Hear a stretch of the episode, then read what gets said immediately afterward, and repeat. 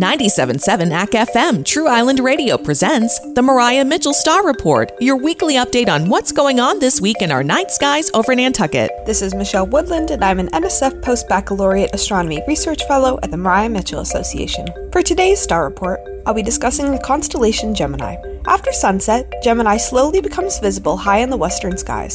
The two most prominent stars in the constellation are Castor and Pollux, known as the Gemini twins. While called the twins for their close proximity in the sky, the two stars are actually quite different. Pollux is the brighter of the two and has a gold tint, where Castor is fainter and white. The entire constellation looks like two stick figures next to each other with the stars Castor and Pollux as the heads. Another notable feature of Gemini right now is not a part of the constellation, but rather a planet passing through it. Mars is currently visible in Gemini and will pass by Castor and Pollux as the month goes on. Mars appears red to the naked eye due to the large amounts of iron contained in its surface rocks and the dust that is oxidized. Mars's relatively bright and red appearance makes it an excellent indicator to help locate the constellation of Gemini this month. According to the Greek myth, Castor and Pollux were the sons of the Spartan queen Leda. The half brothers had different fathers, Castor being the mortal son of Tyndareus and Pollux being the immortal son of Zeus. Pollux was left devastated when Castor was slain in battle, and in response, he begged Zeus to take his immortality so he could join his brother in the afterlife.